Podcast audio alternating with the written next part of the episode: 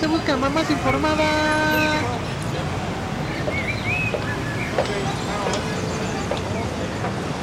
Pau, ¿eres tú? Hola, Gis, ¿cómo estás? Hace mucho que no te veo. Ay, muy bien, ¿y tú? Adivina qué. Soy mamá. Ay, yo también. ¿Cómo te va? Bien, pero está muy cansado. ¿Quieres platicar? Sí, ¿vamos por un café? Va. Vamos. Escúchenos.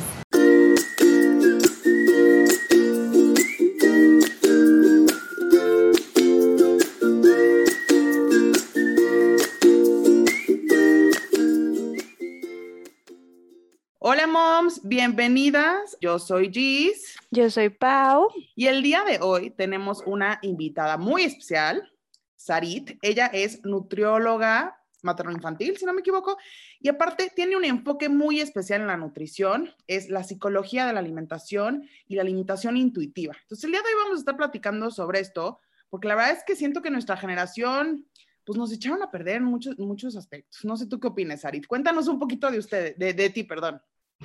Hola, hola, yo soy Sarit. Soy nutrióloga, tal como dijo Gis, tengo una especialidad en salud materno-infantil, porque justo como dice, de repente yo tuve hijos y me di cuenta que no, o sea, que teníamos que dejar de pasarle a nuestros hijos todos los traumas que traíamos con la comida, que te podrás imaginar que en la carrera de nutrición solo se multiplican por mil, o sea, es un bombardeo de información de todo lo que estamos haciendo mal siempre. Entonces, este, pues lo que yo hago está dividido como en dos. La primera parte es ayudar a adultos a sanar su relación con la comida, a sanar su relación con su cuerpo y poder empezar a abordar la nutrición y la alimentación desde un lugar de salud verdadera, desde un lugar de confianza en nosotros mismos y no desde un lugar como de restricción ni de castigo, este, que es como mucho como estamos acostumbrados a ver. Y por otro lado, que es lo que más me gusta hacer, le ayudo a mamá a poder desde el principio hacer las cosas diferentes con sus hijos. Y como yo le digo, a criar comedores intuitivos, que son estos niños que tienen la capacidad de escuchar y confiar en sus propios cuerpos para poder llegar a la alimentación desde ese mismo lugar de confianza que estamos diciendo. Entonces, la verdad es que lo que hago me apasiona. Soy mamá de dos niños que son mis conejillos de India Así todas. y me encanta. Sí, Sí, claro. sí, sí, no hay de otra. Sí. Eso es un poquito más o menos lo que Lo hago que haces. y cómo llegué aquí. ¿Y qué Oye, edades tienen tus ajá, hijos? eso te iba a decir. Mi hijo grande tiene tres, acaba de cumplir tres. Y tengo un bebé, bueno, que yo le sigo diciendo bebé, pero creo que ya se me pasó la etapa y cumple un año la próxima semana. Ya se te Ah. convierte en toddler la próxima Sí. semana. Y qué horror. Oye, ¿y cómo viviste el proceso? O sea, ¿de qué manera se vive diferente con lo que tú sabes este proceso de alimentación complementaria cuando empiezas a los seis meses? Mira, la alimentación intuitiva es un proceso que empieza desde el día que los bebés nacen. Y digo, aquí Gis creo que Sí. nos puede confirmar todo lo que estoy diciendo, pero la lactancia libre demanda Es eso. es el inicio óptimo. ¿Por qué? Porque los niños nacen con este chip. Los niños saben perfectamente bien, los bebés recién nacidos, cuando tienen hambre y cuando ya no tienen hambre. A un bebé no le importa ni el horario, ni la estructura social de la comida. No les importa. Si ellos acaban de comer y vuelven a tener hambre a los 20 minutos, van Les a volver a pedir hambre. comida. Y si no tienen hambre y una mamá trata de meterle la chicha a la fuerza a la boca al bebé, el bebé no va a succionar porque no tiene hambre. Y con el biberón es muy diferente, porque el biberón, el flujo de la leche, pues es automático, fluye sin que el bebé tenga que succionar. Entonces, cuando el bebé tiene el biberón en la boca y está fluyendo la leche, él va a tener el reflejo de succión y el reflejo de degustación, no porque tenga hambre, sino porque tiene el biberón con leche en la boca. Y sobre sale solito. Los bebés, claro. Exacto. Hay, de hecho, muchísimas, digo que otra vez no es mi área, y tú tendrás que decirnos de eso, pero hay muchísimas técnicas para las mamás Ujú. que deciden, digo, yo soy súper pro lactancia, mi bebé, que ya no es bebé, lo sigo amamantando y no sé cuándo lo vamos a dejar porque estamos muy felices los dos. Pero las mamás que deciden o que no pueden amamantar por alguna razón, hay muchísimas técnicas que podemos hacer para seguir respetando estos como reflejos con los que nace el bebé. Pero, ¿qué pasa? Que normalmente en los primeros seis meses que los bebés son lactantes, es mucho más fácil respetar como, como estas pautas que nos van dando. Pero de repente cumplen seis meses y hay, siento que, una ola de información basada en 90% lo que dice la suegra, la tía, la mamá y la abuelita, Sí. en la que de repente llegamos a una etapa en la que no sabemos qué hacer, llenas de angustia, acostumbradas a ver mamás a nuestro alrededor que lo único que hacen es pelearse con sus hijos para que coman y estamos programadas para seguir con toda esa estructura, ¿no? Para decir, pues yo también me tengo que pelear. ¿Por qué? Porque la mamá sufrida es la mamá buena, entonces una mamá que no sufre y no se pelea es mi mamá la madre. Entonces traemos como toda esta, esta bola de información que es muy, muy difícil acomodar, pero la realidad, digo que este es un tema súper, súper amplio, pero la realidad es que los niños empiezan a comer a los seis meses y la fuente de su alimentación sigue siendo la leche, ya sea la leche materna o la fórmula. Lo que los alimenta y lo que los nutre sigue siendo la leche hasta el año de edad. Amén. Por eso, sí, por eso la alimentación se llama complementaria, porque lo que estamos haciendo es complementando la lactancia que los bebés siguen teniendo que, o sea, seguimos teniendo que ofrecerla igual que antes de que tengan seis meses, que eso es algo muy importante. Número dos, esta etapa de los seis a los 12 meses principalmente, lo que queremos no es que nuestros hijos coman, es que nuestros hijos aprendan a comer y a disfrutar los alimentos, que es algo muy diferente. Entonces, Ujú. los bebés no tienen que comer, los bebés tienen que aprender a comer y que aprender a abordar la alimentación desde un lugar de disfrute, desde un lugar de satisfacción, desde un lugar de diversión. ¿Por qué? Porque la alimentación a esta edad es mucho más que la comida. La alimentación a esta edad nos ayuda con el desarrollo motriz de los niños, nos ayuda con su desarrollo sensorial. Y todo esto lo podemos lograr solamente si tenemos como un abordaje global ante la alimentación de nuestros hijos y nos quitamos toda esta angustia de sentir que nuestros hijos tienen que comer cierta cantidad o ciertos alimentos o de cierta manera para poder crecer de forma saludable, porque no es el caso. Me encanta lo que dices, así me fascina, porque es algo que yo repito incansablemente en consulta. Siempre en la guía de alimentación que les ofrezco y en el curso que damos aquí en Mom World de Alimentación, se les dan las cantidades recomendadas por la Asociación Americana de Pediatría, por X o Y, ¿no? ¿Cuánto debería comer? Sin embargo, no quiero que te centres en cuánto comes, sino en la calidad de la experiencia de aprender a comer. Eso es lo más importante. Me encanta lo que estás Exacto, exacto, la experiencia. Sí, porque además los estás programando, ¿no? A largo plazo. ¿Sabes qué pasa? Que tenemos esta idea que tenemos que enseñarle a nuestros hijos a comer. ¿Y cómo le enseñamos a nuestros hijos a comer? Diciéndoles que tienen que comer muchas frutas y verduras, diciéndoles que no tienen que comer azúcar, diciéndoles que primero va la proteína y después va el carbohidrato, diciéndoles todas estas cosas que a nosotros nos dijeron y que a nuestras mamás les dijeron y que a nuestras abuelas les dijeron. Pero la realidad es que los niños no aprenden a comer así. Eso es número uno. Número dos, si de verdad nos damos cuenta que, la, o sea, que, que es completamente contraproducente tratar de controlar lo que nuestros hijos están comiendo, a veces suena totalmente contraintuitivo, que yo me volteo con las mamás y les digo, de verdad, sírvele su plato y disfruta tu propia comida. Pero y si no come, pero y si juega con la comida. Está bien, esa es decisión de él. Tu responsabilidad como mamá termina en la elección de alimentos que tú le estás ofreciendo a tus hijos. Eso es lo que te toca a ti. A ti te toca ofrecer alimentos de calidad, a ti te, Ujú. te- te toca ofrecer una comida completa que incluya todos los grupos de alimentos y a ti te toca predicar con el ejemplo y a ti te toca que tus hijos te vean a ti comiendo, disfrutando, disfrutando el momento de la comida, haciendo de la comida un momento social, padre, en familia, con amigos, de poder estar Ujú. sentado con tus hijos, disfrutándolos también a ellos. Eso es Y lo que finalmente eso es la comida, ¿no? O sea, es como un punto de reunión de algo padre.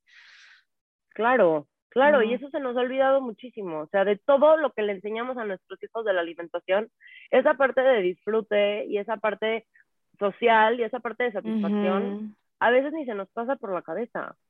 Sí, totalmente. Ya es automático. ¿Cómo? Porque me toca comer. Y lo que me toca comer, que es peor. Exacto. Oye, y esta parte de, por ejemplo, los dulces, el azúcar. ahí. Ajá, o sea, ¿cómo, cómo lo manejas? Con mi hija que tiene casi tres años, obviamente ya probó, porque también ya va a la escuela y, y pues abuelitas, tías, ya to- todas le dieron de todo, ¿no? Y creo que al principio sí me estresé un buen con esto de que antes de los dos años, antes de los dos años, que igual nunca duré, ¿no? porque es imposible. Pero sí me he dado cuenta que mientras más pues se los prohíbes o los restringes, ahora que fue Halloween, como que fue la primera vez que fue expuesta a todo este show de Halloween, y como que dije, voy a hacer el experimento de dejarla, ¿no? O sea, como que dije, a ver qué hace. Y la realidad es que ni siquiera comió dulces, o sea, fue como, solo quería como abrir todo, probarlo y lo botaba. Y sabes, y, y no pasó nada, pero, o sea, también siento que son como épocas que nos estresamos un montón, o, o que viene Claro. Navidad, o no sé, pues en todas partes siempre hay azúcar y dulces y así. ¿No? que, que Claro. caemos también en el error que fue, o sea, que eso hacían mucho con nosotros y que todavía lo hacen, ¿no? El, el premiar o el castigar con los alimentos, ¿no? Sí. Siempre usarlo de esa manera, pues es la peor relación que puedes hacer, porque el niño va a decir, ay, si me porto bien, dulce. Me dan dulce Bueno, ay, si me porto mal, brócoli, brócoli malo, ¿no? Sí. Claro, claro, no nos damos cuenta del mensaje que estamos dando. O sea, eso es algo también que, regresando un poquito a lo que estábamos diciendo, nosotros pensamos que los niños entienden muchas cosas, que la realidad es que su cerebro abstracto, perdón, con- concreto, todavía no entiende, porque estos conceptos tan abstractos que nosotros como adultos ya podemos entender, los niños todavía no los pueden entender. Entonces, tienes que siempre tratar de, de- de identificar qué es lo que le estoy diciendo al niño con las acciones que estoy haciendo. Porque si yo le digo, sí, sí, sí puedes comer dulces, pero ya fueron muchos. Pero primero te comes el brócoli, pero esto, pero el otro. Entonces el Ujú. niño lo que entiende es, ah, ok, no puedo. Aunque me está diciendo a mi mamá que sí puedo, la realidad es que no puedo. Entonces, el tema de los dulces y el tema del azúcar es algo que por una parte les voy a hablar de, de- de la parte científica y por otra parte de la parte práctica y la, la parte real. ¿Por qué? Porque siento también, y dime si estás de acuerdo, siento también que hoy vivimos en una época en la que parece que la evidencia científica tiene que ser el inicio y fin de todas nuestras decisiones, como si no hubiera nada más allá. Entonces, Sí, todo es blanco, todo es negro. todo es blanco, ¿No? todo es negro. Y con el tema de la alimentación, nos han hecho pensar que tenemos un control que no tenemos. ¿Por qué? Te pongo un ejemplo muy sencillo. Si mañana sale un estudio científico, que hay muchísimos, ¿eh? diciendo que en la Ciudad de México el aire que respiramos es casi, casi tóxico, que la calidad del aire es nefasta, que nos va a provocar muchísimas enfermedades a largo plazo, que todo esto es real, ¿eh? o sea, hay evidencia que demuestra todo esto que yo estoy diciendo. ¿Alguna vez les ocurriría que un pediatra o cualquier otro profesional de la salud se voltee con una mamá y le diga, ¿sabes qué? Tienes que dejar a tus hijos encerrados en tu casa con cuatro filtros purificadores de aire, porque si no, ellos los vas a programar para lo peor toda su vida y no van a poder salir a la calle y todo va a ser grave y van a tener una vida trágica. Claro que no, No, yo no. Porque no es realista. El problema es que tenemos esta falsa creencia de que controlar el azúcar que ingieren nuestros hijos sí es algo realista. O sea, aquí de repente digo Mm. cosas que suenan muy mal, pero luego las van a entender. Entonces, Denme chance. Exacto. ¿Qué pasa? Claro que un niño que come cantidades extremas de azúcar todos los días no está teniendo una alimentación saludable. Ese es el punto número uno que quiero aclarar. ¿Por qué? Porque siempre que hablo del azúcar me empiezan a llegar muchísimas preguntas y gente enojada y ataques diciendo que cómo puedo estar promoviendo el consumo de azúcar en niños. A ver, yo no estoy promoviendo el consumo de azúcar excesivo en niños. El problema es que el tratar de controlarlo nos lleva a ese consumo excesivo de azúcar. ¿Por qué? Porque un niño restringido es un niño que en el momento en el que tiene acceso a eso, a lo que lo estamos restringiendo, se sale de control. ¿Por qué? Porque nosotros no le estamos dando las herramientas para aprender a manejar la situación en la que, en la que ellos están encontrando.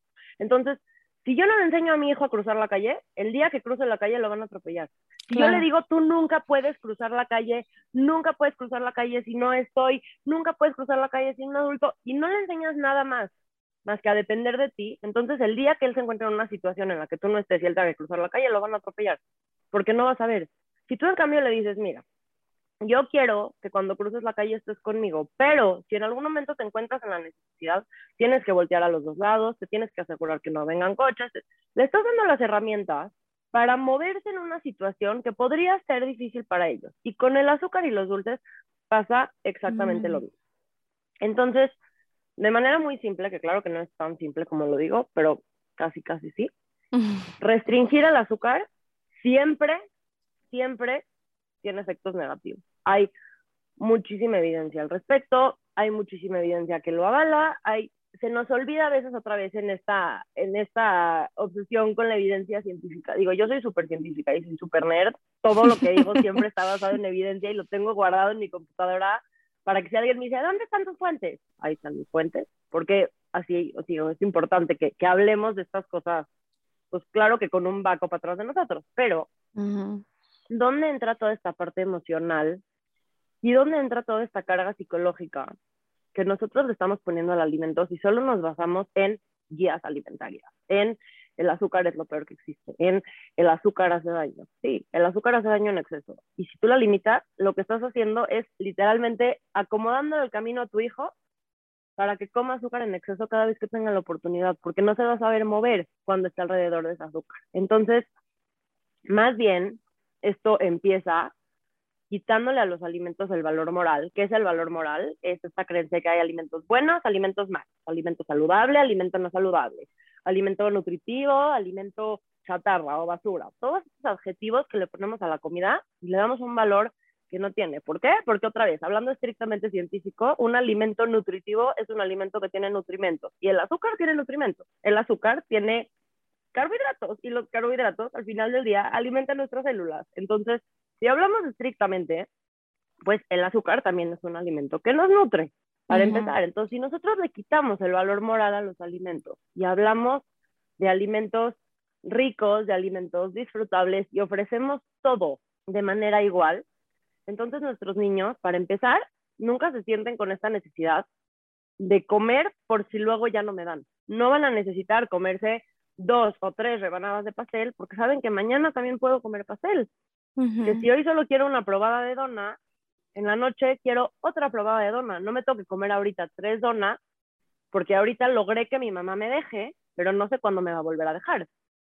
Ni tengo que terminarme toda mi bolsa de dulces de Halloween porque lo que no me coma hoy, mañana se cancela y mañana ya no hay dulces de Halloween. Porque yo sé que los dulces de Halloween van a estar en la despensa siempre que yo quiera. Entonces hoy puedo escoger comerme una paleta y mañana puedo escoger comerme un chocolate porque siempre va a estar ahí. Entonces es quitarle como esta carga emocional que le damos a los dulces, que le damos al azúcar y enseñarle a nuestros hijos a moverse en un mundo en el que existe el azúcar. ¿Por qué? Porque justo esto que me estabas diciendo, Pau, de hasta los dos años yo no quería darle azúcar a mis hijos, que es algo que hoy en día todas las mamás, como que hasta los dos años no se puede. Bueno. Claro que en un mundo ideal podríamos encargarnos de controlar que nuestros hijos no coman azúcar hasta los dos años, sin duda. En el mundo real, No para empezar, puede. y ahorita lo vas a ver cuando nazca tu segundo bebé, Es peor todavía. es mil veces peor, porque ya no, todavía el primero puede ser un poquito, toda tu atención está Sí, claro. en lo que hace, lo que come. Si tú decides no comprar dulces en tu casa, puedes hacerlo y decirle a tu mamá, a tu suegra, a las tías, no le pueden dar nada de azúcar y estar encima. Pero a tu segundo bebé, su hermano grande, Le va a dar. le va a dar azúcar. Claro. ¿Por qué? Porque desgraciadamente así funciona el mundo. Y los niños, también hay muchísima evidencia que demuestra que a partir de los 18 meses, más o menos, entre los 14 y los 18, dependiendo el niño, empiezan a darse cuenta de estas actitudes que tenemos nosotros como mamás y papás ante los alimentos. Entonces decimos, no, bueno, tiene un año y medio, no entiende que le estoy diciendo que esto no puede. Sí entiende. Y esa carga emocional la empiezan a absorber desde esta edad. Entonces, por eso es importante aprender como mamás y como papás a poner una balanza entre la evidencia científica, las recomendaciones y las guías y la vida real. Porque otra vez, cuando tengamos duda, podemos regresar a este ejemplo del aire de la Ciudad de México. Nadie se va a ir a vivir a otro lado por el aire de la Ciudad de México, ni nadie va a encerrar a sus hijos durante dos años con purificadores de aire en su casa porque van a tener una mejor calidad de vida a largo plazo, porque no es real. Tenemos que aprender a vivir con lo que existe en el mundo en el que estamos. Pues sí, tipo el COVID. Sí, Oye, pero y, o sea, ¿cuándo, ¿cuándo comienza todo esto que dices? De que, como que eso es lo que me queda duda. Obviamente, de los seis, seis, siete meses, ocho, que estás como poniendo las bases de nutrición. em, sí, obviamente, si llega alguien y le da un pedacito, no sé, de pastel de chocolate, ¿no? Pero siento que también cuando ya están más expuestos a todo el azúcar es un poquito más grande. O sea, estos primeros seis meses, ¿cómo lo ves tú o cómo se maneja? Mira, estos primeros seis meses. Como que eso me confunde. Estamos, sí, qué bueno que me preguntaste porque no lo, no lo aclaré. Estos primeros seis meses, como decíamos, le estamos enseñando a nuestros hijos a conocer los alimentos. Entonces, si yo le doy, este es el ejemplo que siempre pongo, si yo le doy a mi hijo o a mi hija un yogurt endulzado, no está conociendo el sabor del yogurt, está conociendo el sabor del yogurt con azúcar. Entonces, para el niño, para la niña, toda la vida, el yogurt tiene que saber así, porque así conocí el alimento. Okay. Y esto pasa con todo, ¿eh? Pasa, digo, a mí no me gustan las papillas, yo también en mi curso es de Baby Led Winning, amo el Baby Led Winning, tiene un millón de beneficios maravillosos, pero ¿cuántas veces no hemos escuchado recomendaciones de pediatras super old school de le das papilla y si no la acepta le echas tantita miel caro, porque la miel caro no hace dulce. A ver, pero a eso no sabe la papilla. O sea, si yo a mi hijo le doy una papilla de zanahoria con miel caro, ni está sabiendo a qué sabe la zanahoria, ni está conociendo la zanahoria, está conociendo zanahoria endulzada, que no es un sabor que existe. Entonces, en estos primeros meses, lo que queremos es enseñarle a nuestros hijos los alimentos en su forma más pura y más natural. ¿A qué sabe el yogur como tal? ¿A qué sabe, por ejemplo, el agua de limón? Pero nosotros estamos acostumbrados a que el agua de limón sabe dulce Es súper dulce, sí. el agua de limón no es algo dulce, el agua de limón es agua con limón. Entonces, no endulzar alimentos que no son así de forma natural. Pero a partir de los 12 meses, que lo que queremos es estos seis meses ir poco a poco adaptando a nuestros hijos a la alimentación familiar, porque porque ni alimentar a tu hijo tiene que ser la cosa más difícil del mundo, ni te tiene que quitar horas de tu vida, ni tienes que estarle haciendo comidas especiales ni llevarte toppers. Yo de verdad tengo dos hijos y nunca me he llevado un topper a un restaurante, jamás, porque se puede. Sí, Nada claro. más, Sí, se puede, de verdad. ¿Cuántos días no han visto mamás que están toda la mañana preparando la comida para ir al sí, restaurante? no, pero no, no. vas a ir a un restaurante. sí. Entonces, hacernos la alimentación de- de nuestros hijos fácil y a partir de los 12 meses empezar a introducirlo a la dieta familiar. Y otra vez, aquí viene la diferencia importante. El pastel de chocolate es un alimento dulce. Así es el sabor del pastel de chocolate. No estoy agregándole nada. Entonces, si mi Mm, bebé ok, de un año prueba el pastel de chocolate, ese es el pastel de chocolate. a eso sabe. Ya lo no le estoy enseñando algo que no existe. Ok. O sea, tú dices Si que mi bebé de un año prueba una barrita, por ejemplo, de las de Rice Krispies, que son buenísimas para los chiquitos para llevar a todos lados, a eso sabe. Y otra vez, entra en cada mamá la decisión de decir, no, yo sí, para mí es muy, muy importante que mi bebé no pruebe nada de azúcar y lo voy a cuidar de todo el mundo y voy a dejar de comprar alimentos procesados al 100% en mi casa porque casi todos los alimentos procesados tienen azúcar y voy a hacer todos los cambios en mi vida, está bien, se vale.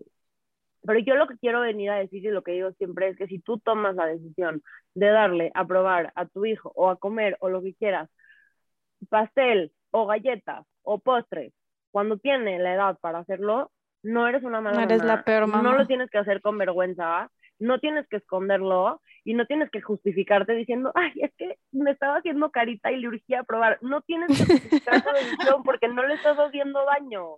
Qué cañón. Sí. Y es que como dices, o siento que se va haciendo una bola de nieve, ¿no? Y cuando Sí. llegas a adulto, pues sí es muy difícil controlar esa, pues es como ansiedad, siento, ¿no? Claro, Sí, O sea, los estudios que han hecho es que seguramente, digo, toda la gente que, que vaya a escuchar va a pensar, a ver, sí, pero yo vi en Facebook o en Instagram una foto de un cerebro que se encienden las áreas igual que si una persona estuviera consumiendo droga cuando come azúcar, que es adictiva. A ver, los únicos estudios que se han hecho sobre adicción al azúcar se han hecho en roedores, que es un punto importante. Y en estos estudios, la conclusión de todos ellos es que los roedores mostraron conductas adictivas, que no es lo mismo que adicción, conducta adictiva y adicción no es lo mismo, mostraron conductas adictivas solamente cuando el azúcar era restringida. ¿Qué hacían? No les daban de comer nada seis horas y luego de repente les ponían azúcar, entonces obviamente se volvían locos porque se estaban muriendo de hambre. Entonces, esa es la, la parte número uno. Entonces, ¿cuál es la conclusión de todos estos estudios? Que la restricción es lo que está llevando a los roedores a tener conductas compulsivas. Y en los humanos es exactamente lo mismo. La, la- la restricción de cualquier cosa siempre nos lleva a tener conductas compulsivas. Esa es la parte número uno. La parte número dos, que es esto de las conductas adictivas. En nuestro cerebro, y esto creo que lo puedes explicar tú mejor que yo, Luis, tenemos como este sistema de recompensa que todas las actividades que nos mantienen vivos lo activan. Entonces, la comida, sí, pero también el sexo, pero también dormir rico, pero también el Ejercicio. ejercicio. Ujú. Todas estas cosas que nos mantienen vivos activan ese sistema de recompensa. ¿Para qué? Para que lo sigamos buscando a lo largo de nuestra vida y podamos como especie sobrevivir. Para eso existe este sistema. Con, con la comida pasa lo mismo y con el azúcar pasa lo mismo. Sí, enciende este sistema de recompensa, pero no lo secuestra, que es la diferencia con una sustancia adictiva. Entonces, también, si le damos azúcar a nuestros hijos, no los vamos a hacer adictos al azúcar. Al revés, esta sensación que tenemos nosotros como adultos de no puedo parar de comer azúcar cuando empiezo, viene de 30 años de restricción, Sí. viene de años de justo lo que no me dejaban comer de chiquita, lo que yo no me permito comer hoy en día, es lo que no puedo parar de comer cuando me lo permito. Presente. Sí, Sí. sí, es, es algo que nos pasa a todas. Entonces, yo eso es, to- es justo lo que trabajo con adultos, que es sanar. O sea, con los niños lo padre es que no hay nada que sanar. Ah, Con los niños Lo nada más es preservar y mantener. Exacto. Y nosotros como adultos tenemos que tener un proceso súper difícil, que de verdad no es fácil para nosotros hacerlo, es un proceso emocional y psicológico muy fuerte, en el cual tenemos que dejar ir muchos traumas y muchas creencias que tenemos desde hace muchísimos años, desde que éramos chiquitas, de lo que nos decían, de este vínculo entre la alimentación y nuestro cuerpo, de esta sensación de que tenemos que controlar la comida porque tenemos que controlar el tamaño de nuestro cuerpo, que tampoco es el caso. Y de repente llegamos a un punto en el que nos damos cuenta que ni siquiera sabemos cuándo tenemos hambre y cuándo ya estamos satisfechos, que ni siquiera sabemos qué nos gusta o qué no nos gusta comer, que nos damos cuenta que estamos comiendo, como decíamos, cuándo me toca y lo que me toca, que si a mí me dijeron que tengo que comer una tortilla en cada comida, nunca me vuelvo a permitir comer dos tortillas porque entonces voy a engordar. Y todo esto, nuestros hijos y nuestras hijas lo escuchan. Y todo esto nuestros hijos y nuestras hijas lo absorben y crecen con ello. Y el día de mañana ellos van a tener que estar sanando todo lo que nosotras como mamá pudimos haber sanado para romper ese patrón. Claro. Es una chambota. Sí, qué sí. complicado. Es complicado y a la vez es como si, si sueltas como todo este control que quieres tener, ¿no? Y fluyes con tus hijos. O sea, siento que es como el confiar en ellos también. Claro. Oye, y toda esta parte supongo que de trastornos alimenticios, por ejemplo, pues viene mucho de ahí, Claro. De que es súper emocional el- la cosa. claro. ¿Tú sabes cuál es el predictor número uno de trastornos alimenticios? Las dietas. Ah, sí. La cultura de, de dietas, sí. Hacer una dieta es el predictor número uno de trastorno alimenticio, más que cualquier otro factor que hay alrededor de la persona. Y otro dato fuertísimo, un niño o niña tiene 242 veces más probabilidad de desarrollar un trastorno alimenticio que diabetes tipo 2. Órale. ¿Y cuánto estamos como mamás preocupadas por alimentarlos de forma saludable para que no desarrollen diabetes, que es una de las enfermedades que más miedo nos dan a largo plazo? Claro. Y otra vez estamos pavimentando el camino para trastornos alimenticios que de verdad hoy en día los números de los trastornos alimenticios están, uff, por los cielos, que a veces tienen como una romantización que viene de la misma cultura de dieta. Sí. O sea, ¿quién, de verdad, honestamente, digo, yo tuve un trastorno alimenticio, yo, de hecho, por eso empecé con todo esto de la alimentación intuitiva, porque fue lo que a mí me salvó la vida. porque de hecho la alimentación intuitiva es el único método comprobado para sanar al 100% un trastorno alimenticio, porque no se habían escuchado que antes decían que los trastornos no se curan, se controlan. Ujú.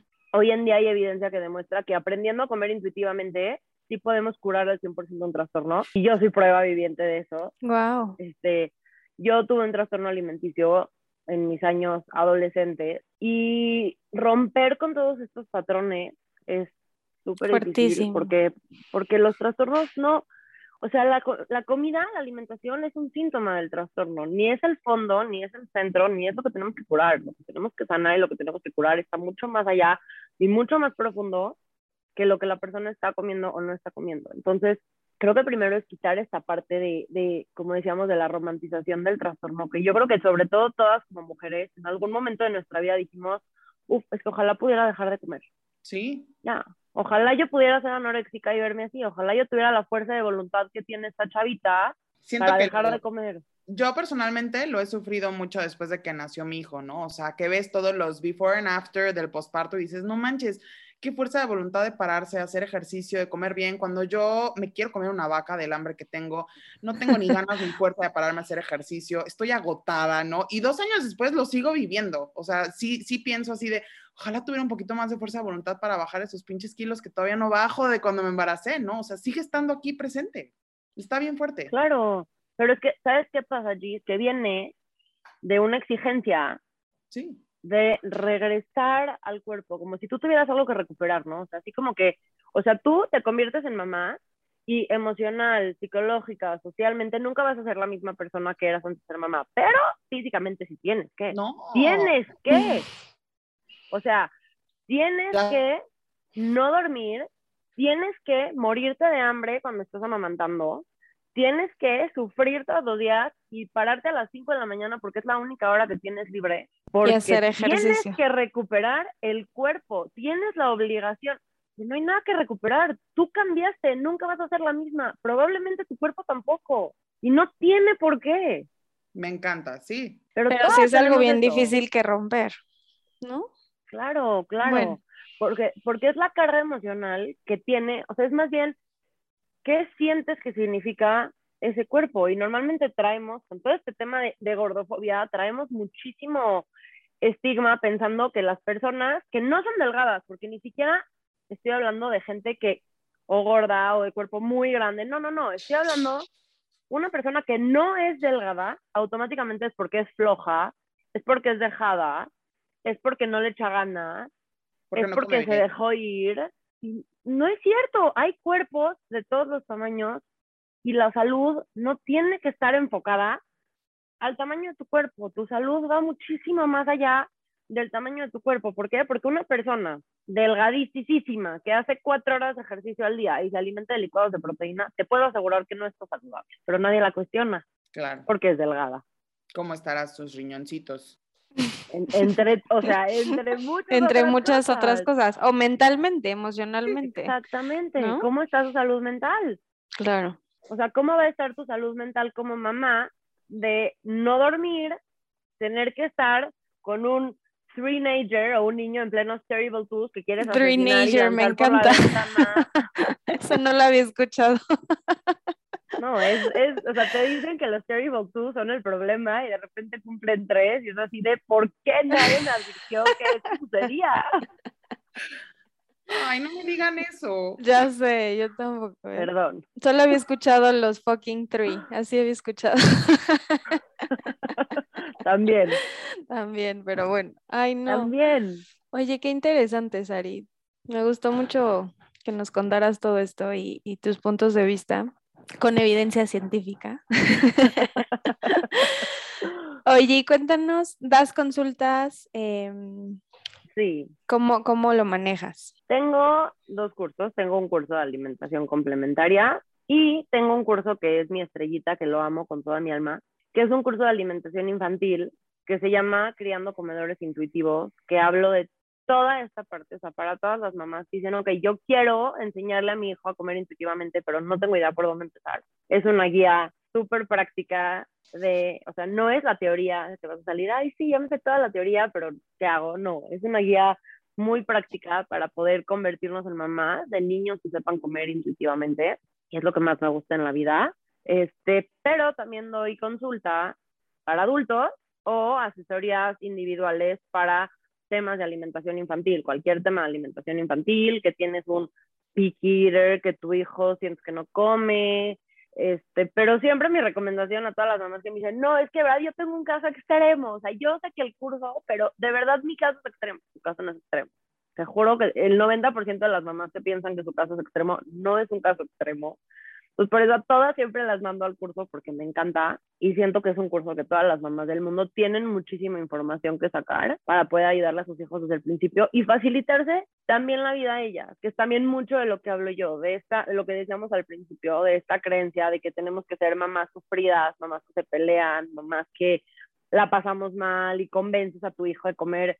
Y la realidad es que otra vez yo tengo dos hijos, mi hijo grande tiene tres años y en mi vida me he peleado para que coma, lo juro, y se puede.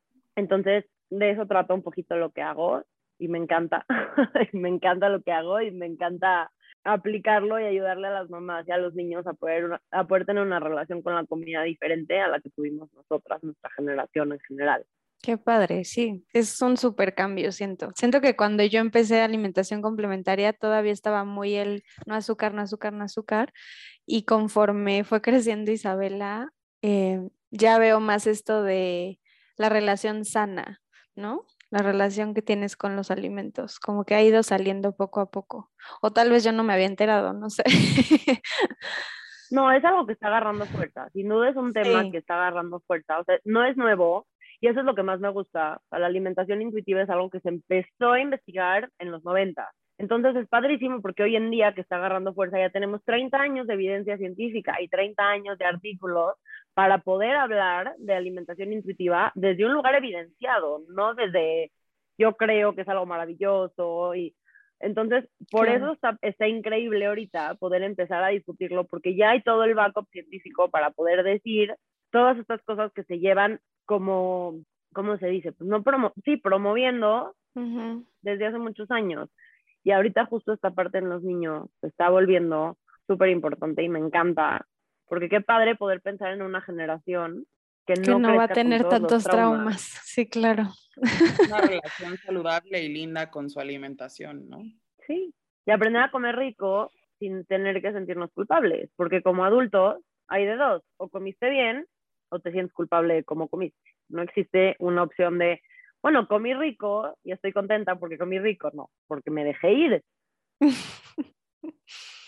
Sí. Qué cañón. Me dejaste así como. psh. A mí también. Ya no sé qué decir. Voy a agendar una cita one on one con Sarit. Llevo 10 meses en terapia con este tema, neta. Pues está, es- sí. Sí. está Está cañón. fuerte, está fuerte. Es un tema muy cañón, es un tema que las mujeres sobre todo tenemos demasiada carga con esto y no es justo y cuando te empiezas a dar cuenta y te empiezas a liberar, otra vez no es un camino fácil, o sea, no, no es magia. No. Desgraciadamente también no es como las películas de Hollywood en la que si tú de repente empiezas a apreciar tu cuerpo y tu apariencia, todos te empiezan a ver hermosa, porque no vivimos en un mundo súper gordofóbico. O sea, Sí, es real, total. es que sabes que esa creencia muchas veces es como un estilo de gaslighting a la gente que tiene cuerpo grande, decir, el problema eres tú. El problema es que tú no te aceptas, el problema es que tú no te aceptas bella, el problema es que tú no te ves en el espejo y te gusta lo que ves. No es cierto, también ese es el problema. Pero Sí, el problema es, es que vivimos parte. en una sociedad gordofóbica, el problema es que vivimos en una sociedad en la que la gente y el mundo y los empleos y los doctores no te aceptan si no eres delgado. Entonces, el problema, el cambio tiene que venir de ti porque no tenemos la capacidad de cambiar la sociedad, pero el cambio también tiene que venir a nivel, a nivel social y es también mucho de lo que se está trabajando a nivel de activismo. Sí, sí he visto mucho, mucho movimiento, mucho más que antes. Sí, Sí. muchísimo.